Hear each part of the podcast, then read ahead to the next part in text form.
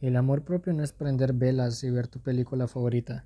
No es comprar un outfit nuevo cuando te sientes mal, porque el amor propio no es tomarte las pastillas de me amo y seguir con tu día. El amor propio duele. Duele cortar relaciones tóxicas, duele ya no tener más excusas para ti, duele sentirse solo. El verdadero amor propio es trabajar cada día más en ti, es ser la persona más honesta contigo que puedas.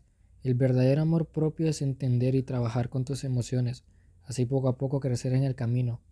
El amor propio no llegará cuando tengas una piel de porcelana, cuando tengas dinero.